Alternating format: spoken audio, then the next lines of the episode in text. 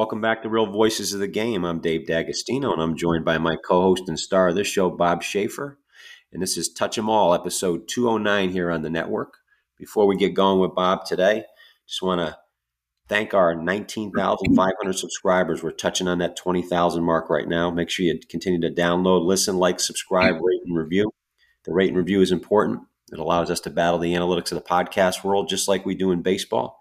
And if you do that, we can keep providing you great content like we do here every week. Great feedback from our audience. Everybody loves your take on what's going on, Bob. So uh, I want to encourage you guys to keep streaming us on Apple, Amazon, Spotify, or Stitcher. Hit us up on Facebook, Instagram, Twitter. I engage one person live every day, get back to everybody privately.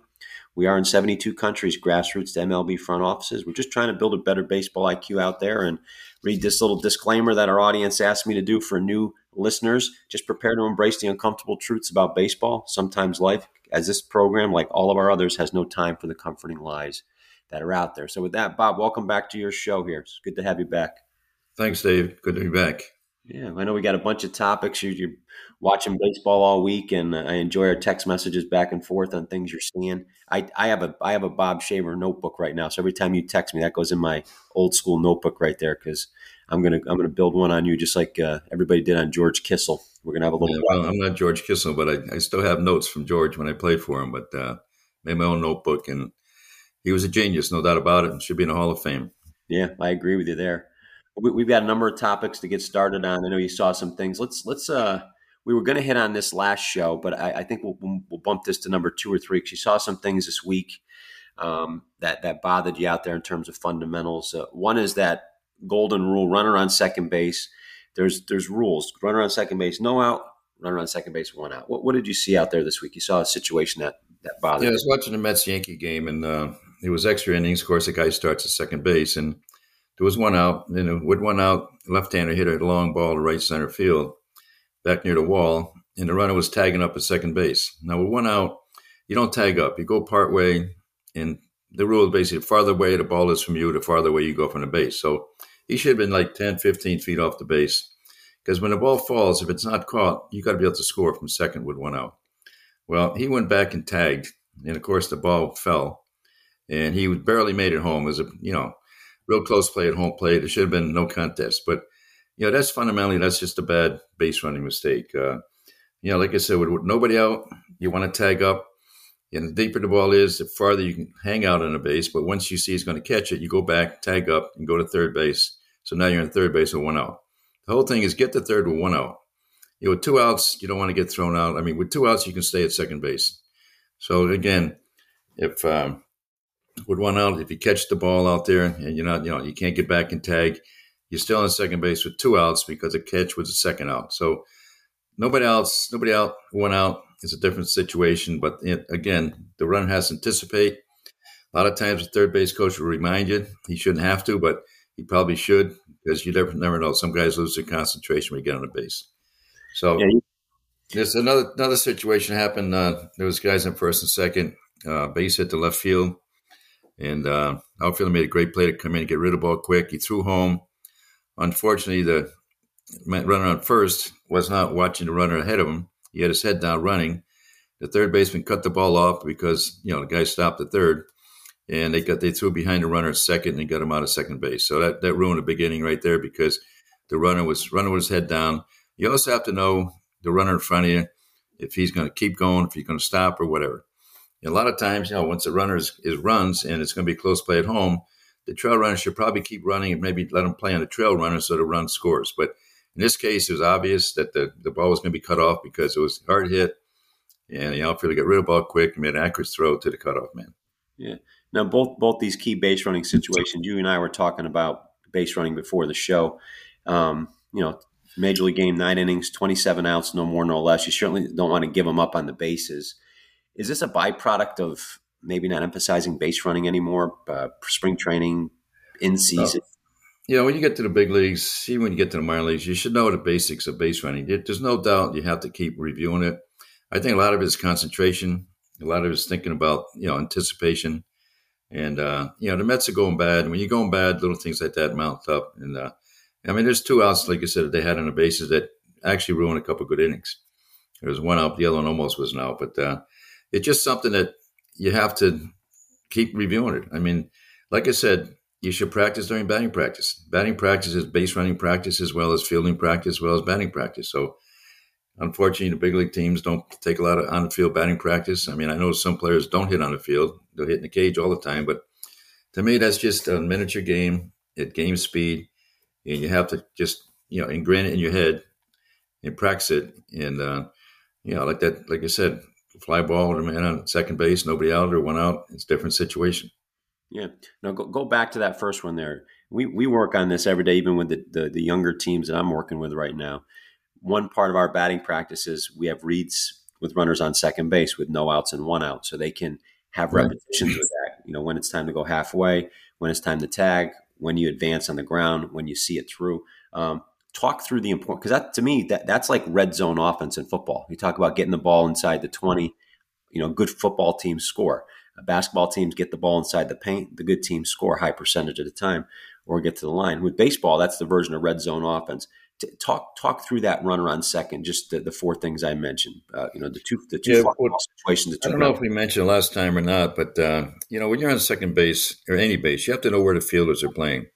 On second, you got to know where the infielders are playing for sure, as well as the outfielders. But you know, the rule is the ball's hit behind you to the left of the shortstop, you're going to go to third base.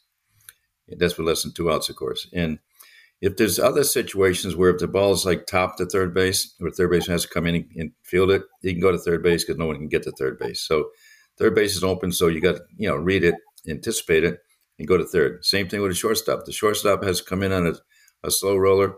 A good base runner can advance to third base. Other times you can advance to third base when the ball's in front of you is a ball deep in a hole.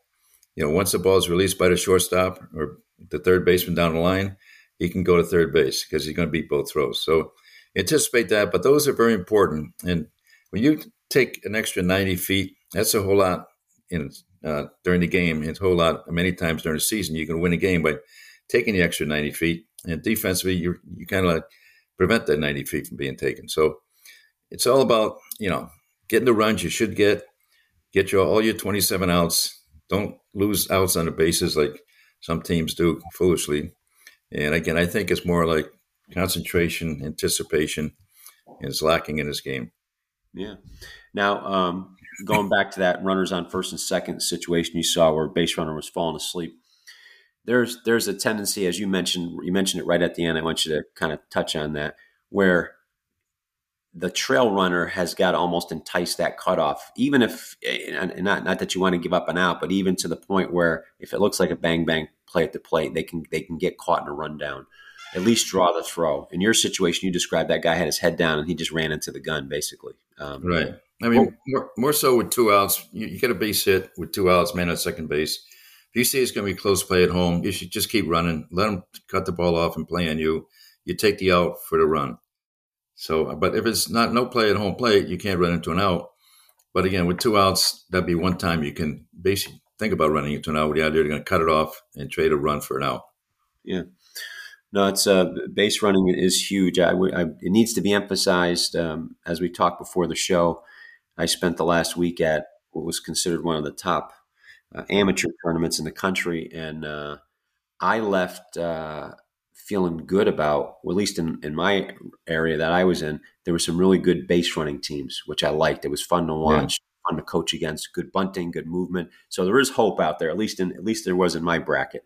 Yeah. Um, well, you know the old saying: if you don't beat yourself, you got a good chance of beating the other team. And a lot of teams beat themselves by giving away outs on the bases. But another play I like to talk about in that Mets Yankee game was Kiner Falefa. Falefa stole home on a pitcher. It was a straight steal of home. Situation was you had a left-hand hitter up uh, the third baseman was playing way off the line, almost at shortstop, and the runner had a real big lead. And I give the credit to the third base coach for you know telling him, "Don't worry about it. I got the third baseman." So he got a big lead. He must have been at least a third away down, maybe farther down. And as soon as that pitcher started his wind up, he took off. He scored. He slid into home. The pitcher looked like he tried to throw it to hitter, and uh, so he threw. The umpire, I think it was Bill Miller. He was he was ducking inside, and that the ball went toward the hitter, and the catcher was diving to catch it. Bill Miller was he, was ducking for cover, so he wouldn't get hit. Well, anyway, the ball didn't hit the pitcher, it didn't hit the hitter, and the guy scored easily. But I think you know. I think he. I don't know if he did it on purpose, but it's a good play if you hit the hitter because then, of course, the ball's dead and the runner has to go back to third base. all runners have to go back for the base round. But, but see, the thing is that could be prevented. Whenever a pitcher goes to the windup with a runner on third base, before he starts his windup, he has to look at the runner on third. If he's got a walking lead or he has a big lead, he's got to just keep looking at him or step off anyway. Your new rules, you only step off twice. So if you keep looking at him, he's not going to go anywhere and he's going to back off. And hopefully the third baseman jog, step over there and make him back up, you know, so he can't steal home. The only way he can steal home is start before he actually starts his delivery and beat beat his delivery home. But that was just that's a minor. I, have seen a lot of times in game that people, the pitchers don't check the runner at third before they start to wind up, and that's not right. You got to check the runner first. Yeah, there's got to be an awful lot of communication that goes on there in a short time between the, the third base coach, the runner, and the hitter that is certainly not a read situation, I would imagine, by a hitter, right? There's got to be some sort of tip off so he doesn't take a yeah. full cut on yeah. Well, it was a left handed hitter, too, but uh, it was a good play. I mean, it, he made it pretty easily, but it was just because the pitcher didn't do what he was supposed to do, put it that way. Do you, do you remember the situation surrounding it, number of outs, uh, time, situation? Yeah, there, were, there were two outs, I think, left handed pitcher. Of course, you know, his back is to the runner, but before he starts his uh, windup, he's got to look at the runner and see where he is. You just can't let him get that big a lead. I mean, he had a real big lead, and you only had to run another fifty feet probably. Yeah, you don't see that play often anymore. That was a uh, I know I know Billy Martin used to employ that quite a bit. Um, we don't see that often anymore, do we? No, probably because the analytics think it's a waste of an out or something. But it was a big run for him. So oh, yeah, and that's a I think psychologically that that weighs on a team too. I mean that's yeah that's a punch in the gut right there to steal home on somebody. Well, you know, Kiner Falefa is a pretty good fundamental baseball player. Not everybody can do that, but uh, I had Brian Butterfield do it for me. Brian Butterfield is a great third base coach now for several teams, and he played for me in the minor leagues. And we're playing, and Victor Mata was a hitter. I went down and talked to Victor. I said, Victor, and he didn't speak English really well, but I said, Victor, get deep in the box, don't swing. Butterfield's going to steal home. Now I'm walking back to third to tell Butterfield, you're all set. And I'm saying, geez, I hope the catcher didn't hear me. but he didn't hear me. But you know, Butterfield just he got that walking lead. As soon as the pitcher started to wind up, he took off and he scored. He stole home. And Butter didn't have a lot of speed, but he was a smart base runner and a smart player, and he's a great coach now. Yeah, and that's a great point that you made about speed. Being a great base runner, that doesn't mean you have to be fast. Um, no. Being a great base runner. To talk about some more attributes that have to do with being a great base runner.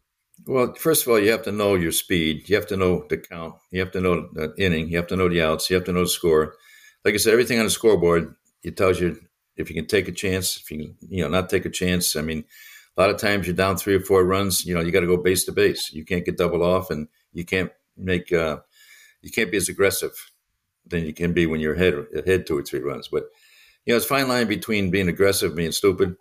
And I think that the good base runners, they, they know they know how to make turns, they know how to anticipate, they know how to get good secondary leads, so they can get a good jump on a hit and they can go first to third. And you know, more important to me than just stolen bases is a two base two base progression. That was going first to third, going second to home, and that starts with getting a good secondary lead.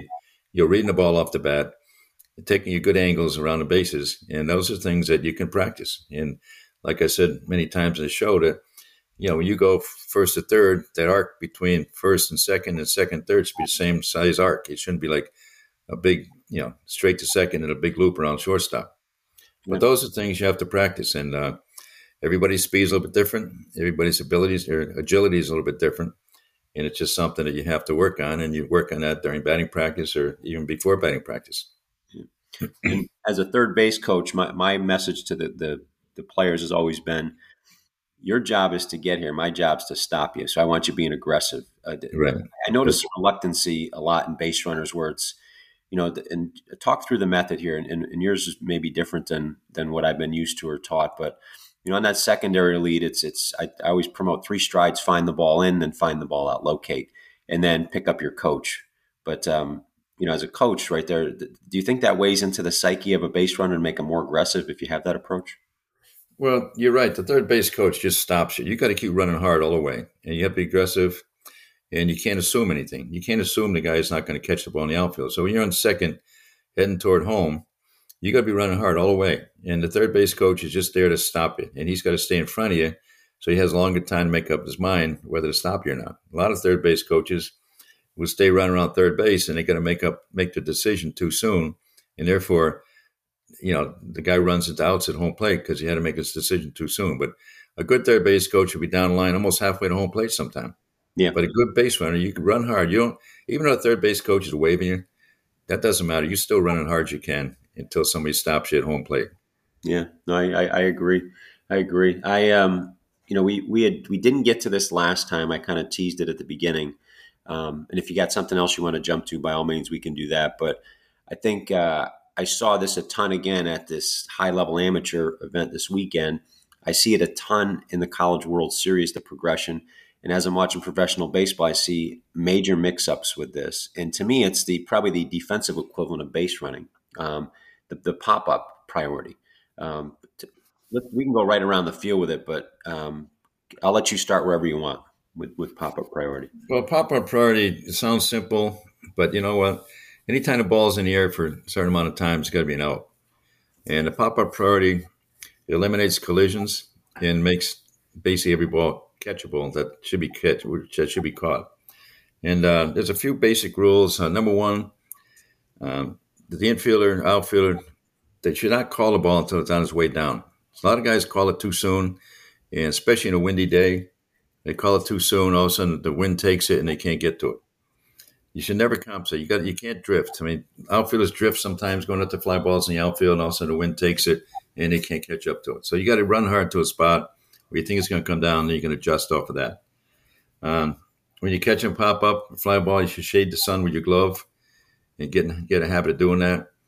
Uh, sometimes you got to turn sideways, you know, because of the sun the way it is. And then uh, another thing is you should always catch the ball in your web. If you're catching a web, it's not going to pop out. But priority rules, uh, whenever when someone has priority, once he once he yells, "I got it," you all say, "I got it, I got it, I got it" three times. Once the priority man calls it, the conversation is over. Now, the outfielders have priority over the infielders. Any pop up between the infield and the outfield, it's the outfield. The infielder goes out for it, goes out, it doesn't say anything. Where the collisions happen is when two guys are calling for it at the same time. I don't hear you, you don't hear me, boom, you have a collision. The infielder should never call the ball going away from the infield. It's his ball until the outfielder calls it. So once the outfielder calls it, the infielder's got to get out of his way and, and let him catch it. But again, the outfielder can't call it too soon until he knows he's going to get it.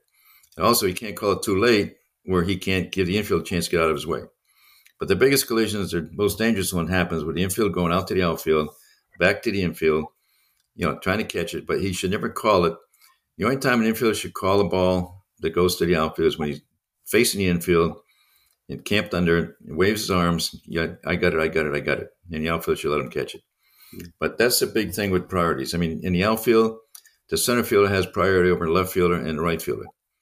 So again, you've got a ball left center field. Happened in our game the other day. Our left fielder and center fielder collided. But in that case, there, it's the left fielder goes to catch it, don't, doesn't say anything. And if the center fielder can catch it, yells, I got it, I got it. Now, if center field doesn't yell, I got it, I got it, left fielder catches it with nothing being said.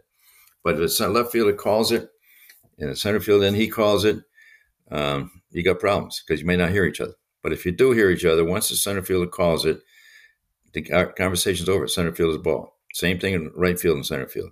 The right fielder catches it, goes after it, but once the center fielder calls it, it's the center fielder's ball. Now, uh, like I said, the ball down the right field foul line. You got the second baseman going out. You got the right fielder coming in. You got the first baseman going out. The second baseman has priority over the first baseman on any any pop up, infield or out down the right field line.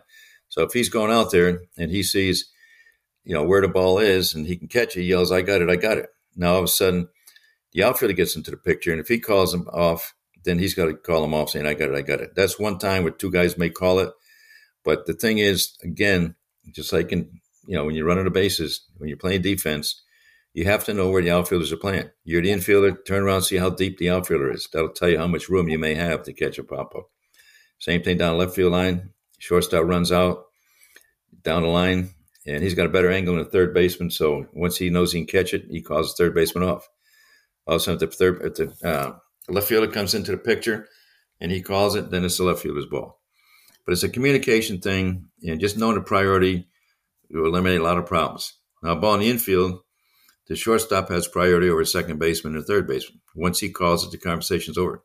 Second baseman has priority over the first baseman, like I said before.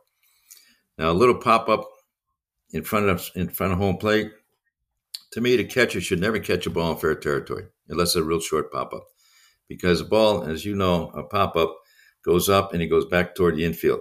The spin on the ball takes it back toward the infield. So if the catcher catches the ball in fair territory, it's going away from him. Difficult play. Once in a while, the pitcher has to has to catch it, but the pitcher shouldn't really call it unless it's really a short pop up. Because again, it depends on the first baseman, third baseman playing. If they're playing back, man at second, nobody out, or two outs, they're, they're playing back to keep the ball in the infield. They might not be able to get to that short pop up near the pitcher's mound. So once in a while, the pitcher should catch it. I mean, he's an athlete; it's no problem. He, he he can catch it. A lot of people don't want him to catch it, but I'd rather see him catch it than somebody running full speed, tripping over the mound and dropping it. So again, that that's the rules you take. And uh, you know, down a foul pop up down the first baseline, first baseman got to call the catcher off if you can get to it. Otherwise, the catcher got to try to catch it. But if the like I said, you call the the priority is that outfielders over infielders and then shortstop and so forth all the way down the line. Yeah. So it's it's something that you got to practice it. You got to uh, drill it in their mind how to do it. And uh, another thing, another play that you see a lot is uh, a pop up behind second base. Where the infielders are going out, shortstop, second baseman, but both going out.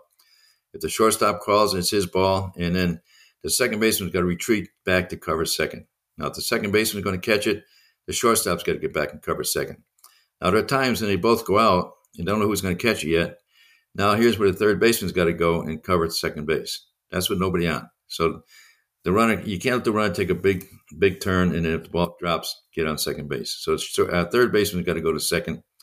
Some teams have the first baseman going to second, but I don't like that because then it gives the runner a bigger chance to take a bigger turn and uh, get a little farther off first base before he decides to go to second base. So third baseman goes to second, catcher gets ready to cover third base in case the thing keeps going, and uh, just rotate around that way. So again, that's something that teams have to talk about. And the best way to do it is get on a chalkboard. And like when I ran the minor leagues for the Red Sox, we used to have like school. I call it school we, we diagram these plays on a chalkboard, and then we go out in the field and, and go through them. But you know, you do your talking inside, you do your playing outside. So it's a lot easier to diagram it on a chalkboard inside and show everybody what it is, and then they can learn it that way. Yeah, that little situation you talked about with the shortstop, second baseman, uh, center fielder, all kind of converging, and uh, neither middle guy committing to getting it or getting back my younger son actually got a I, I, I don't I guess it wasn't a cheap double, it was a smart double. Um, yeah. Looped one in there and uh, ended up beating the second baseman back to second because he came out of the box hard looking yeah. for it. Um, his son, son, Tanner did that, so it was I've, we saw that firsthand. Um, with with I like the analogy and, and touch on this again. You had the you had the communication with your base runner where their job is to go hard, and it's the third base coach's job to stop them with the infielder going out on pop flies, I see a lot of reluctance with this. That ball goes up, they should turn and go, correct? And it's the outfielder's job, much like the third base coach, to halt them. Right. Yeah. I mean, I say it's the infielder's ball until the outfielder calls it. So, in other words, you're going out and you you know facing the outfield, back to the infield. You got to go after it like you're going to catch it. If you don't hear anything, you got to catch it or try to catch it. But once you hear the outfielder call, you got to you know get out of his way. And again, the outfielder can't call last second. You got to call soon enough to let the infielder back off or get out of your way. Sure. You can't call it, you know, about two seconds before you catch it. So that that's just a technique that you have to practice and you have to like know. But that thing about pop ups, yeah, I think it's important to practice, you know, taking your eye off the ball. A lot of times you're going toward the stands where you're going through the outfield fence. You got to take your eye off the ball, find the fence, and pick the ball up again. And that's something that has to be practiced. That's not easy to do. But if you practice it, you know, you can do it. I mean, you watch a good infielders go toward the uh, foul, you know, the stands, and everything, or outfielders go toward the wall. They always take your eye off the ball, find the wall, pick the ball back up again, and sometimes two, three times. But again, that's something that you practice. And, you know, when I was coaching, we used to hit fungos. Now everything's with the machines. The fungos were better. I mean, it's more true than uh, a batted ball. Not quite the same, but it's more true than the guys hitting, you know, fungos with a with a uh, machine. And I, I'll see him hitting ground balls with a machine. It drives me crazy to see it. I mean, that's like, you know, I guess I'm too old school, but, uh, you know, if you can't hit a fungo, you shouldn't be coaching. What's the rationale with the, using the machine? I don't know. I haven't figured that out yet. Other than the fact it's it's easier. It's easier for the guy who stands there puts a ball in the machine. But yeah, I guess they're lazy, right? Yeah, I mean, I don't know. I just don't understand. I mean, it's like I used to love to hit fungos, and I was pretty good at it because I couldn't hit it when they threw it to me. But I was pretty good hitting fungos. But I took you know pride in that. You know, I mean, when I first started coaching in the big leagues, we took infield every day except yeah. maybe Sunday, and I could hit the I, I could hit the pop up to the catcher. Once yeah. in a while, I screwed it up, but most of the time I was pretty good. And uh, but again, it takes practice, and, uh, and that's what it's all about. But infield practice is more like showtime. You know, you hit them two hoppers, three hoppers, and it's a it's a rhythm. But it was fun to take infield. Now, when you hit fungos during batting practice, you want to hit top spins and stuff like that. So it's a little bit different. But you know, infield practice was fun, and uh, now you know outfielders' arms aren't too good because they don't practice enough. I mean, when I was outfield coach in L.A., we used to throw the out, throw to the bases all the time, like we said before. You know, no cutoff man, just throw one hop, and every homestand, first, second, or second, third day in, we throw you know every base, every outfit, so each base, second, third, of home, maybe four or five throws, and uh, we got good at it, and. Uh, our philosophy was, you know, we're going to throw runners out. And once they find out we could throw you out, they won't take the extra base. But again, you cut down that 90 extra feet, it makes a big difference in the course of a game and the course of a season. I, I stole that from you this this past weekend, the one hopper. I started using that with my team after our last podcast, as opposed to yeah. kind of delaying for the cutoff man. And it, it did, did two things for us. One, it made our outfielders more decisive in terms of just getting into their crow hop and, and cutting loose and it made our cutoff guy move his rear end more quickly to get to the spot because um, we we had to have that as a viable option. But all three things we talked about today, um, with base running, with the um, the the pop up situations, and then now we bring up the cutoff. All those things make the player more decisive in terms of what they're doing, and cuts out that that just moment of pause that causes the extra ninety feet to happen. Well, the thing is, too, as an outfielder, if you know you can't throw one hop to the base, you just throw to second base. Whereas before, if you say hit, the, well, I can, I can, I can throw it to the cutoff man, but the problem is the cutoff man now he's got to relay it home. Yeah, you're not going to relay too many throws to get a guy from second base at home. The relay man, like I said before, is the guy in the outfield. He relays the ball from the outfielder to third base or home plate. The outfield, like I said, he's a relay man. The cutoff man, and I control, I call him the control man, is one in the infield, and when the uh, you know the outfielder throws one hop to the base if the control man is deeper, he can cut off any throw. It very rarely will go over his head. But second of all, it's on line. It's a one hop throw to home, and you know, ball never gets higher than the catcher's waist. It's easy tag play, and I've seen a lot of games I've seen last week. To, some guys been getting thrown out, and it's all one hop throws. But the thing is, you can practice throwing one hops too. I mean, you don't have to. Hitting the cutoff man is tough. You think about it. You, can throw a ball what 120 feet, 150 feet to hit the guy in the chest where you want to hit him. But if you throw one hop to the base, might be 160 feet away, or I don't know what the you know distance is, but you can miss that spot in the ground and still be a good one hop throw. You could be within 10, 15 feet where the first hop, where the hop starts, and it can still be one hop to the base. And uh, I think it skips on grass, and it, it, I don't know if it picks up speed, probably not, but it's not slowing down too much, that's for sure. But so one hop before the game, throw one hop to each other. We used to have a drill we got like two men on each side, you know, maybe 120, 140 feet away. Throw one hop to this guy, and the guy next, and he, he catch on one hop, throw back to the guy, the other guy, and he catch on one hop like your base hit, and throw it. So it went back and forth, zigzag back and forth, and it was a good drill, and and they liked it. I mean, you got to practice that because the toughest throw you make in baseball is to throw the ball back to where it came from. Pitcher, I mean, catcher throwing to second base, he's got to close up and he's got you know stay close and he's got to you know make an accurate throw. But when you throw like left fielder throwing to second base, he's already basically closed up when he catches the ball, so he doesn't have to do that close up and open up the throw. So you have to practice that. And uh, outfielder throwing home on a base hit, he's throwing back where it came from, and that, that's tough. It takes a good footwork and keeping your body closed and your left shoulder closed so you can get more of an accurate and strength, uh, strengthen your throw. What about you know outfield? Let's say gets a gets a ground ball. Um, the footwork getting into the crow hop. You know it's counterintuitive to, to how you walk. You know you get the gloves. You get the the glove foot and the glove um, the glove and the glove side foot down at the same time out in front. Um, so you can drive that back leg through, get to the next step and then kind of get that little tilt. Can you can you walk through? I know it's not a visual show, but can you yeah. walk the footwork of, of that for our audience? Well, you got to kind of feel it off your left foot. Yeah. Okay. You feel off your left foot. If you're right. Hop, yeah, you feel it. You're, you're a right-handed thrower now, so you feel it off your left foot, and then you come up, bring the ball to your chest, crow hop with your right foot, close up, and throw. It's tough to talk about, but you can you can visualize, but but you have to do it. You know, keep the ball just off your left foot, out in front of you, maybe even outside your left foot sometimes. And then as you bring it up, you, you crow hop with your right foot, then you step with your left foot and throw. So it's like uh, it's all in one motion. Just like outfielders, uh, you know, it just drives you crazy when you see a guy hit a fly ball, sacrifice fly situation. It's a fly ball, catch it. The outfielder's camped under, flat footed, catch it, takes two crow hops to throw.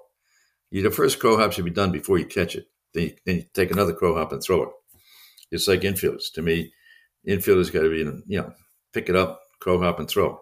Don't pick it up, crow hop, then crow hop and throw. But be under control when you catch it so you can crow hop and throw all in one motion. Now, there's certain balls that kind of handcuff you. Well, you got to catch the ball, then regather yourself. So you might have to take two crow hops in that situation. But it's just like getting back to feeling, you know, catching pop ups. You know, when you're camped underneath the pop up, it's like catching a ground ball. You got to center the ball in the middle of your body. I've seen guys sort of catch a pop up and all of a sudden it drifts a little bit and they reach over left or reach to the right, and that's where you drop balls. You got to move your feet, just shuffle your feet so you catch it right in front of your eyes. I like that. That's um, it, and what's great about it is, and that's why I always ask you the challenge of you know being an audio show. You have a way of um, taking your simplicity on the other side of complexity. You're taking these very complex situations. You have the ability with words to break it down. So I, I appreciate you doing that. Well, I'm going to move you to uh, something that's a sore spot for both of us here, and that's um, attire during games with the yeah. managers, coaches. Um, you know, I know Major League Baseball is supposed to have some sort of, but t- talk about what's bothering you there with attire. Well, I just it just bothers me to see a manager or a pitching coach go to the mound and he's got like a hoodie on or some kind of sweatshirt on. I mean, to me, they should make these guys wear the major league uniform. This is the major leagues. It's not the American Legion team or the City League team. It's the major leagues. But it just looks very bush league when they walk out there. It's hanging out of their pants, and they look like they're trying to be Mr. Cool or something. I don't know. But you look at the veteran managers. Most of the veteran managers wear a uniform top. It seems like the younger guys are the ones that you know showcase or whatever we want to do. So I just, you know, I just think that Major League Baseball, yeah, it's a uniform. It's not a costume. Major League Baseball should have some kind of enforcement of making the guys wear the uniform the right way, or at least the coaches wear, you know, the, the uniform top. I know that uh, for a while they were fining some managers because they said they had the uniform top underneath their sweatshirt. Now, if it's cold out, you can wear a jacket. I got no problem with guys wearing jackets. I had a problem with Joe Maddon wearing his stocking cap, but that, you know, Chicago was cold and everything. But to me, you wear a baseball hat. But you know, Joe's a great manager, and I respect him, and I know him pretty well and everything. And but Joe is Joe. But I'm just saying that there should be some uniform, you know, uniform cops or something. Just, I mean, like I said, it's the major leagues, so you know, look like a major leaguer and wear the uniform. Be proud of the uniform and wear it. That's yeah. what I'm saying. Again, if it's cold, wear a jacket. You know, like a, a team jacket that you know zips up in the front, or you know buttons up, or zips, or you know snaps, or whatever in the front. But to wear something with a little hoodie on it and the back of it, and uh, or you know like a what you wear under your uniform for you know you call them gut shirts, but they're like under uniform. It just it just looks like uh, it's not right for me. Is it prevalent now throughout Major League Baseball? Are you seeing this everywhere?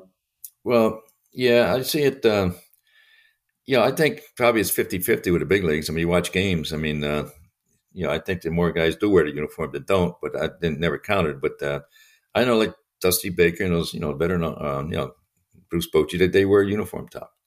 You know, they might wear a jacket, which is fine. I think Buck Showalter wears a jacket all the time, but, but you know, that's it's just a pet peeve of mine. I just, you know, I'm old school, I guess, probably too old, but it's just that's how it is, you know. And another thing is some some of these uniforms. Uh, so especially the special uniforms they wear in the big leagues, there's no contrast between the numbers in the uniform.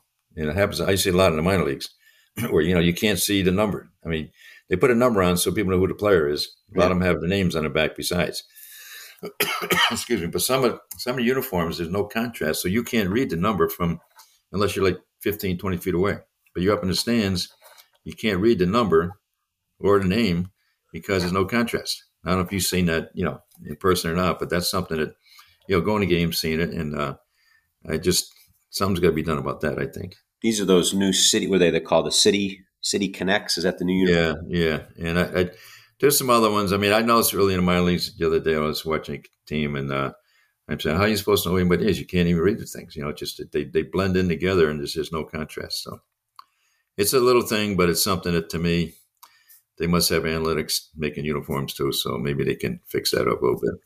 well, the, the, phrase you made, I wrote it down too, and I, I, think hopefully that resonates with our audience. And I always took pride in my uniform, and, and again, I hate to go back to our big tournament this weekend, but told the kids before you step on the field day one, there's going to be 200 colleges there. Every major league club's represented. There's going to be 40, 50 retired scouts, plus the event's going to have their people out there. I want your shoes shined.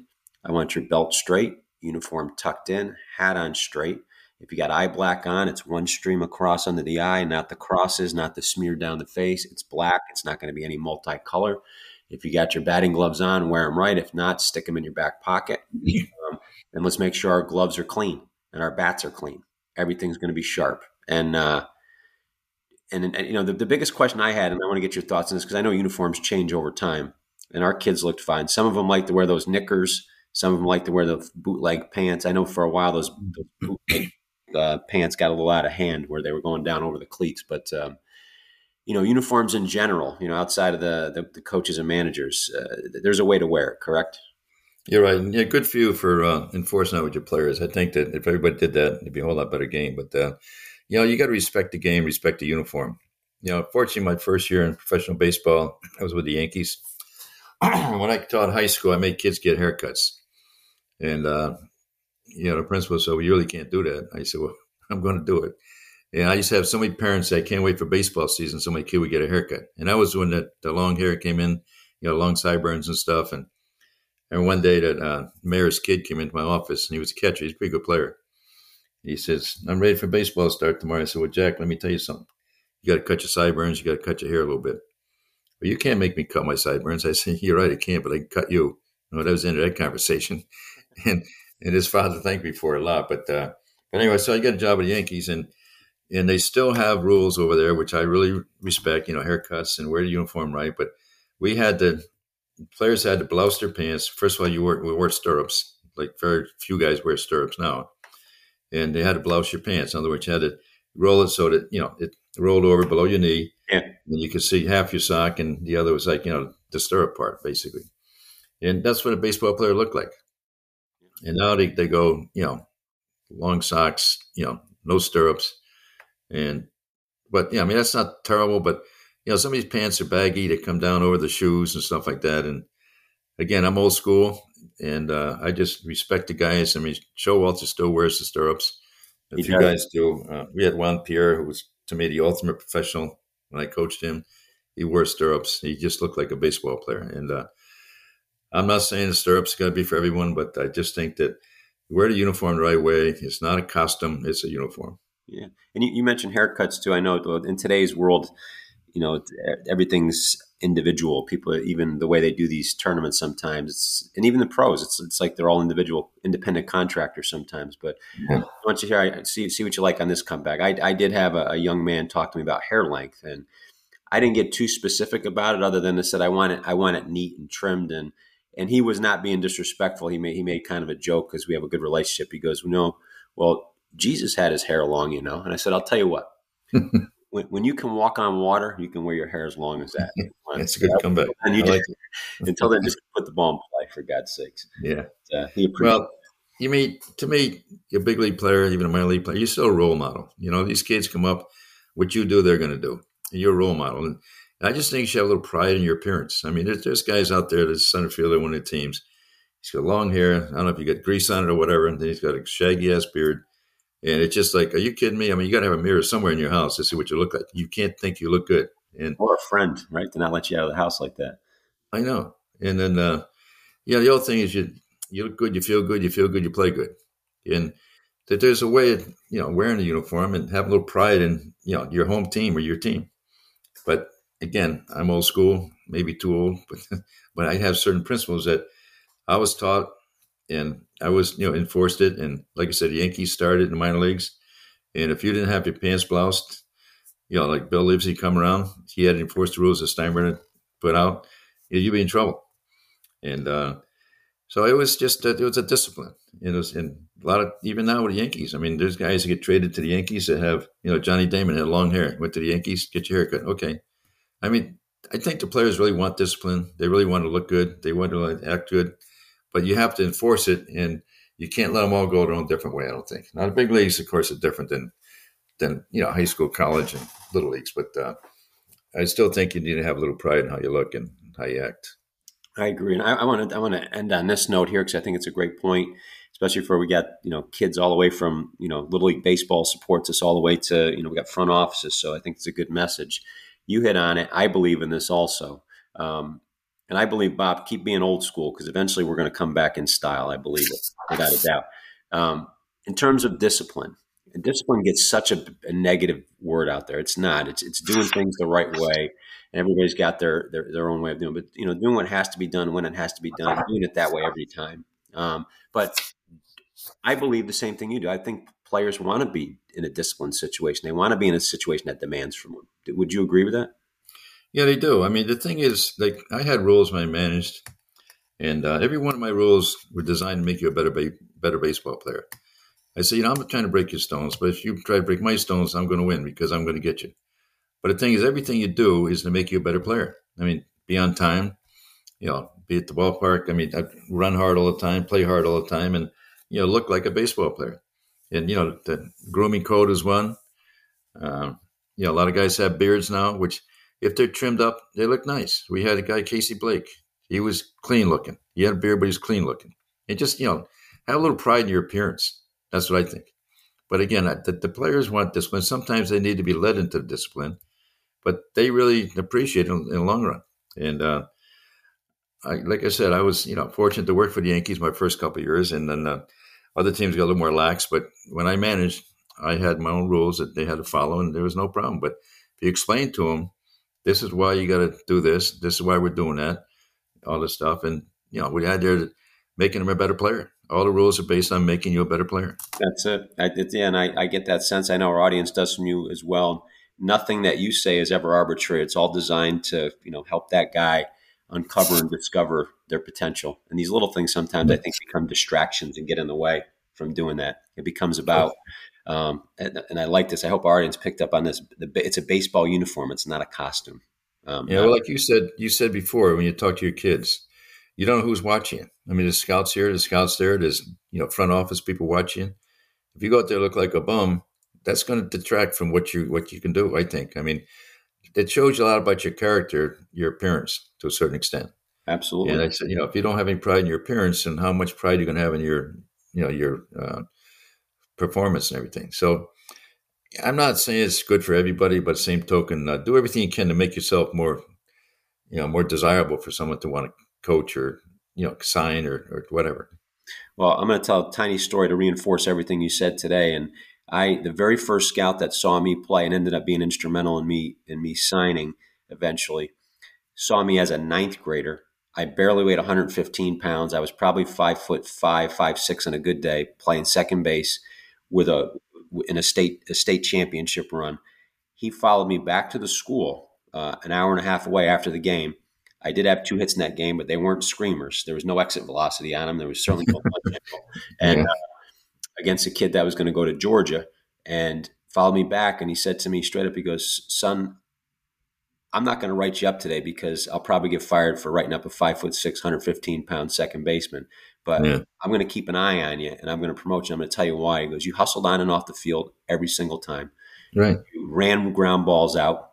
You took extra bases. You wore your uniform neat. And he's like, and every time you received the ball during infield practice with your first baseman throwing it, you approached it like it was the game was on the line and you threw the ball aggressively back to the first yeah. baseman. You didn't lob it back to her. He's like, in the kicker, I saw you talk to your coach and be coached and corrected. I saw you talk to your parents after the game and there was respect there. So there's hope for you. Um, yeah. And uh, that never left me. And I share that with every player I coach because uh, that was a testament that somebody was watching me, and he there were there honest Bob, there were 20 other players on that field that they that were better than I were, that were better prospects, no question. Yeah. Um, but that that that stuck that stood out with me. Well, that sounds to me. I was a five six second baseman, weighed 140 pounds in high school. And matter of fact, one of my guys that played with us, he ended up playing big time football. He wrote a book about how to coach your kid, and he used me for an example. We had a kid. He was a you know year younger than everybody else. Played second base, couldn't hit the ball really good, but played hard, knew what he was doing, smart player, and all that kind of stuff. And then he told me that was you, and I, I looked at it. I said, I think that might have been me, and he said it was. But that's you know, to me, that's a good scout right there that, that recognize that stuff and watch it. Like I said, when you scout, you got to watch the game in person. You can see stuff like he saw in you, and it turned out that you know he was right. Took yeah. you to get a little more mature, a little stronger, whatever. But that that's what it's all about. Play the game the right way, have fun playing, and learn.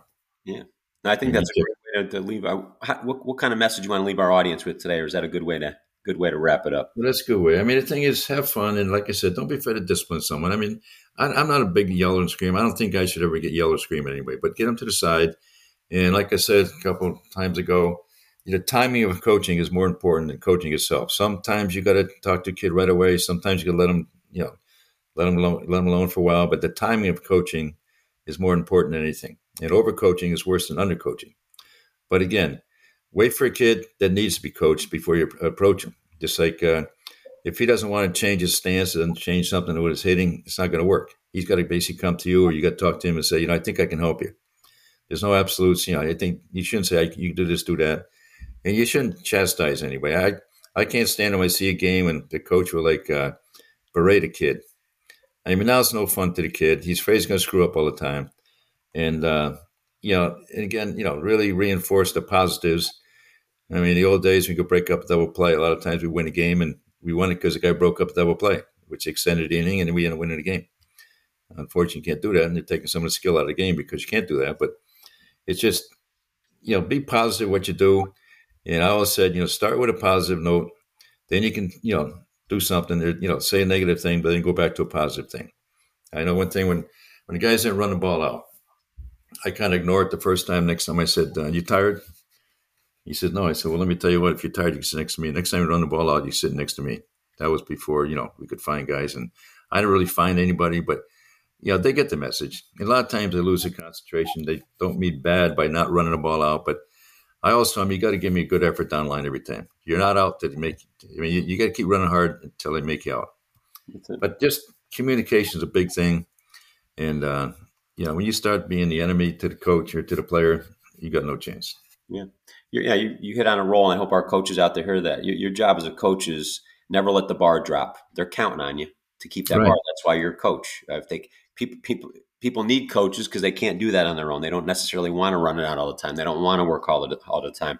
If you can take the role and the way Bob described it here today, I think we'll be a lot better coaches out there in the long. Well, again, you coach to make players better. You don't coach to make yourself look better. And there are some coaches out there that coach to make themselves look better. And just like, you know, if you got a guy that can't bunt, don't have him bunt. Work with him next time so he can bunt. But sometimes they'll make a guy bunt to make himself look good. Well, we bunted, but didn't work. Well, no. You got to do something to work and put a guy in a situation where he can have success doing it. Yeah. And I think another thing, coach can be very, uh, if he's positive with a player. I mean, I'll tell you a story. When I took over Kansas City, oh, we got a couple more minutes, I guess, right? When I when I managed Kansas City, I talked to every player. I didn't. I told him I didn't know how long I'd be manager, but as long as I'm manager, I'm going to tell you what I think of you we had a guy named Emil Brown, and I told him, Emil, let me tell you something. I think you're better than you think you are. You can run, you can throw, and you got power. I said, you're my right fielder every day. I don't care if you strike out four times tonight, you're still a right fielder. If you strike out four times tomorrow night, we might have to think about this a little bit. and he laughed. And then about you know two, about maybe three days later, uh, we got we're down a run in the eighth inning. Get a guy in first, first and second, and uh, he's got no man up first. He's got 2-0 count. The guy in front of him has dual count. So I call him over from the on deck circle. I said, Emil, come here. It looks like this guy might walk. If he walks, they think you're going to bunt. Well, let me tell you what, you're not going to bunt. You're going to hit a ball, look for a ball out over the plate, and drive it up the alley somewhere. I just put that thought in his mind. Okay, sure enough, he walks. First pitch, line drive, left center field, and uh, we end up winning the game. And he felt so good about it. But I put that thought in his mind, and maybe giving him a little bit of confidence that he's good and he can do it, made me feel more comfortable more more relaxed, so to speak.